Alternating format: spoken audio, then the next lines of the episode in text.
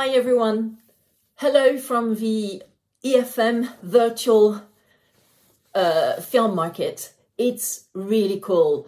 So as I'm sure you know, it's not possible to actually move around and go to Berlin um, to attend the Berlinale and uh, European Film Market. So what's happening? Well, we're all doing it online, which is great.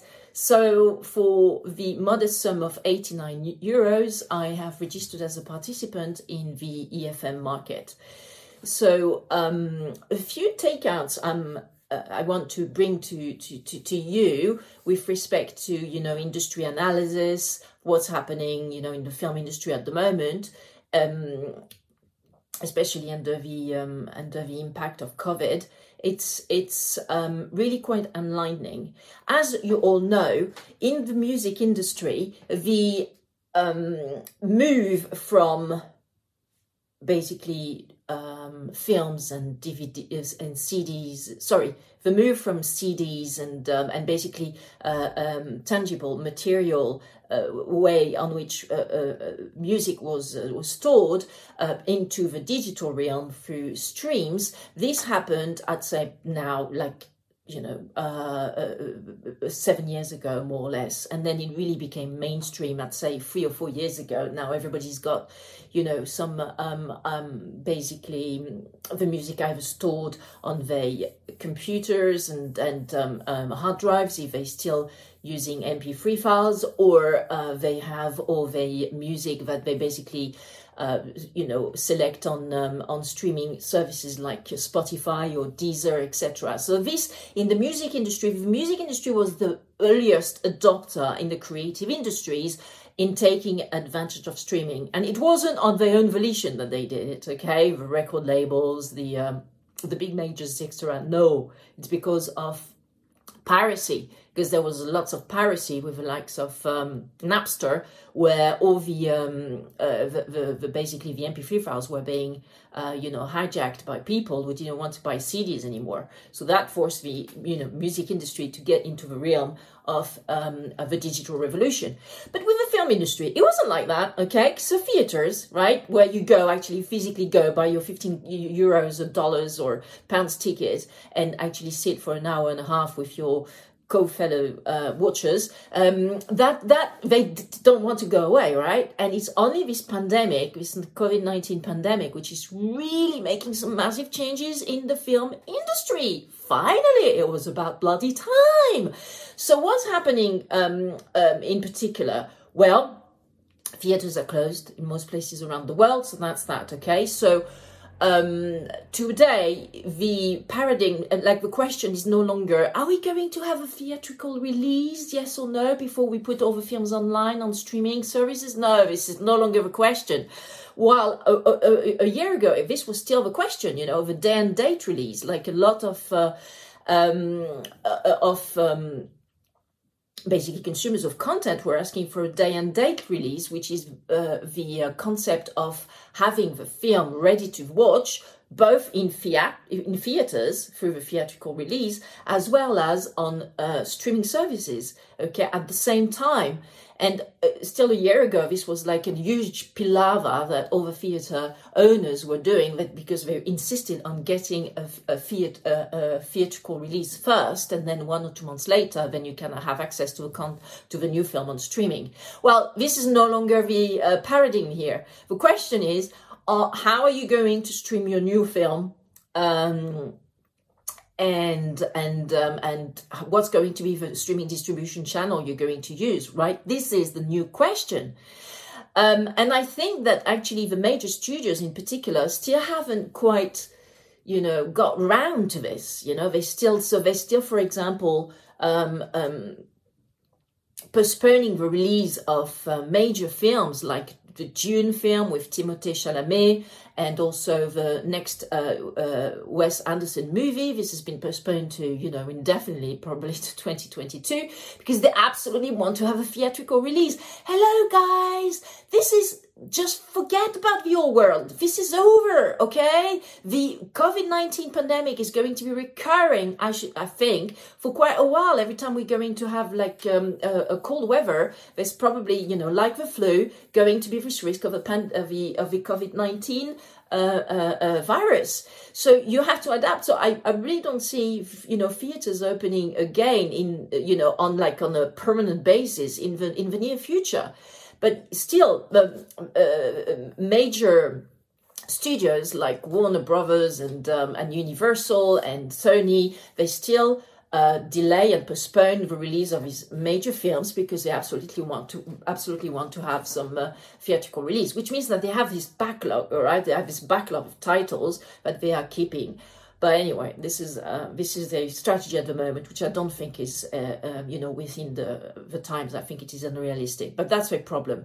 So as I was saying, the one of the main takeout I'm I'm, I'm getting from this E F M virtual uh, session is that the new paradigm is how you're going to distribute your content, your new film on on, on streaming. Which st- streaming distribution channel are you going to choose? Because nowadays, um, since around a year ago, the Um, a lot of studios have actually decided to also have their own uh, streaming service, like a, the likes of H B O, the likes of uh, Disney, obviously, um, and I think Paramount as well is also thinking of having I- I- its own um, uh, streaming service. So that means that there's like this whole increase of streaming services, which is coming out of woodwork, and us consumers, you know, the end consumers are like, okay, so how do I actually get to see the film I want to see without piracy, you know, without having to resort to the likes of Time for Popcorn and stuff like that?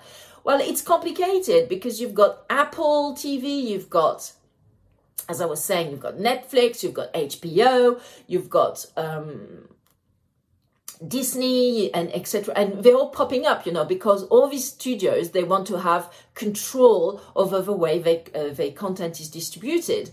So since all these new streaming services have come out, like Disney, like uh, H B O, et cetera, a lot of content has actually been removed from Netflix, which used to be like the almost uh, monopolistic streaming service. Um, streaming, uh, sorry, Netflix is present is in all the countries in the world except from Iran, uh, China, and I think Algeria. And these are the three. All the other countries you can have access to Netflix from. Okay, so that shows you the enormous spread of Netflix around the world.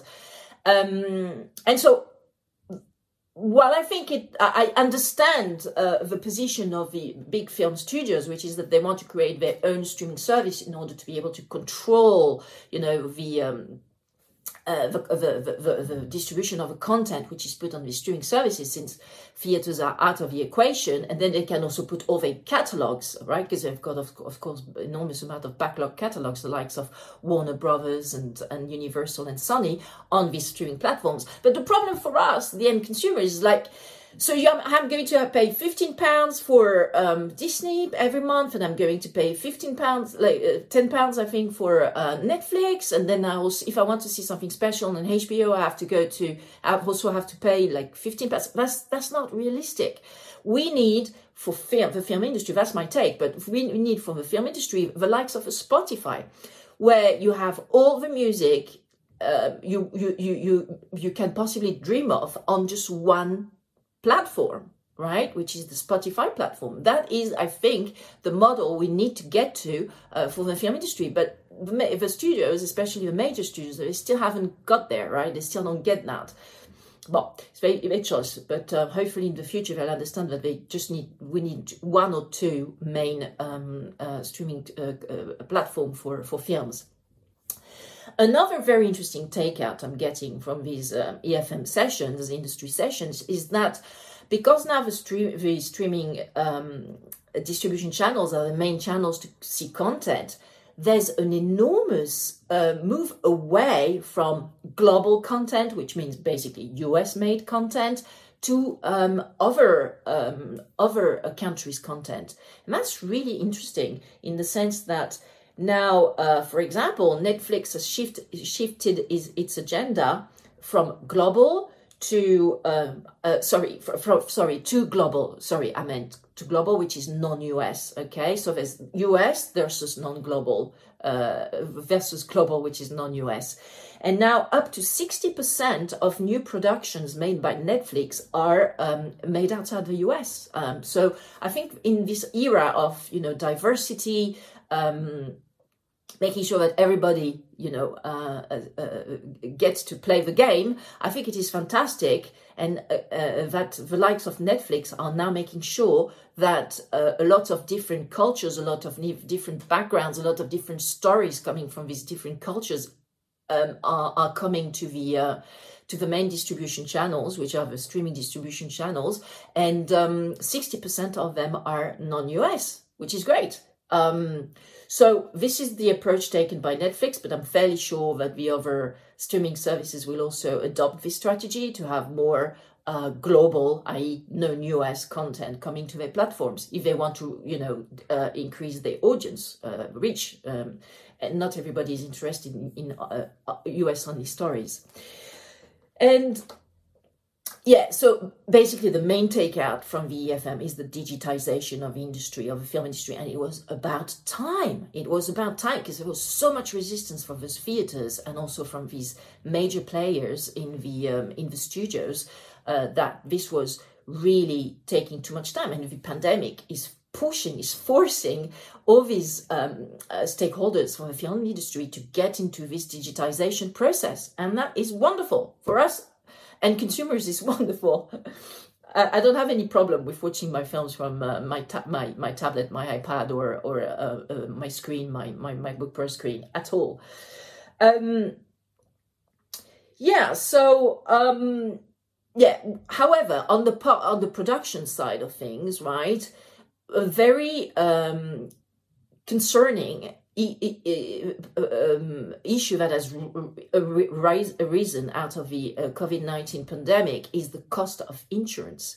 It's becoming very, very difficult to actually get all these productions to the production stage. So there's pre-production stage where you do the, the, uh, basically the um, you write the story, you um, do the casting, you prepare all the uh, you know the, the decor, the the, the uh, Uh, the places, the, the locations where you're going to shoot, et cetera. So that's pre-production, there's production where you actually do the shooting of a film on location, and then there's post-production where you do all the special effects and dubbing, or what's uh, and also editing, obviously, et cetera, et cetera. So the production uh, uh, uh, stage of uh, making a movie is becoming increasingly expensive because of the insurance costs. Um, So it's very difficult, especially for indies, to uh, get insured. So the financiers actually have to step in and um, and basically, you know, cover these uh, these uh, these insurance e uh, uh, uh, this, this, this risk relating, which are usually insured um, uh, by by insurance. Um, here they can't get insured. So um, of course that means that on set you really do need to have a very uh, strict and stringent COVID nineteen, um, uh, you know, uh, health and safety uh, policy in place that all your staff needs to comply with. I remember Tom Cruise being um, basically pointing the finger at because on the on his um, uh, last um, on the set of his of the shooting of his last uh, uh, film. Uh, from his um, Mission Impossible franchise, which was in the U K a few months ago, before before uh, December two thousand nine. I mean, it was in December two thousand twenty that the uh, the polemic actually um, um, arose. But basically, he actually uh, told off some staff who were on the set, I think at Pinewood Studios in the U K, because they were too close to each other, not wearing a mask. He um, actually was enraged by that because he said, you know, I'm trying to get this uh, set Uh, up and running and uh, making sure that nobody gets COVID because we don't uh, we don't want to to, shoot, to to to to shut down. And you guys are closing very very close, uh, working very very close to each other in front of a screen, not wearing a mask. Just, you know, get the fuck on with it and put a mask on and keep, keep your two meters, you know, um, distance uh, uh, away from each other to ensure that you are complying with uh, our COVID nineteen pandemic. And so that is really, really critical in, in production stage to actually have a proper health and safety uh, COVID nineteen policy in place. Okay, bye for now, guys. Getting back to uh, the, um, the, the, the E F M sessions. Bye.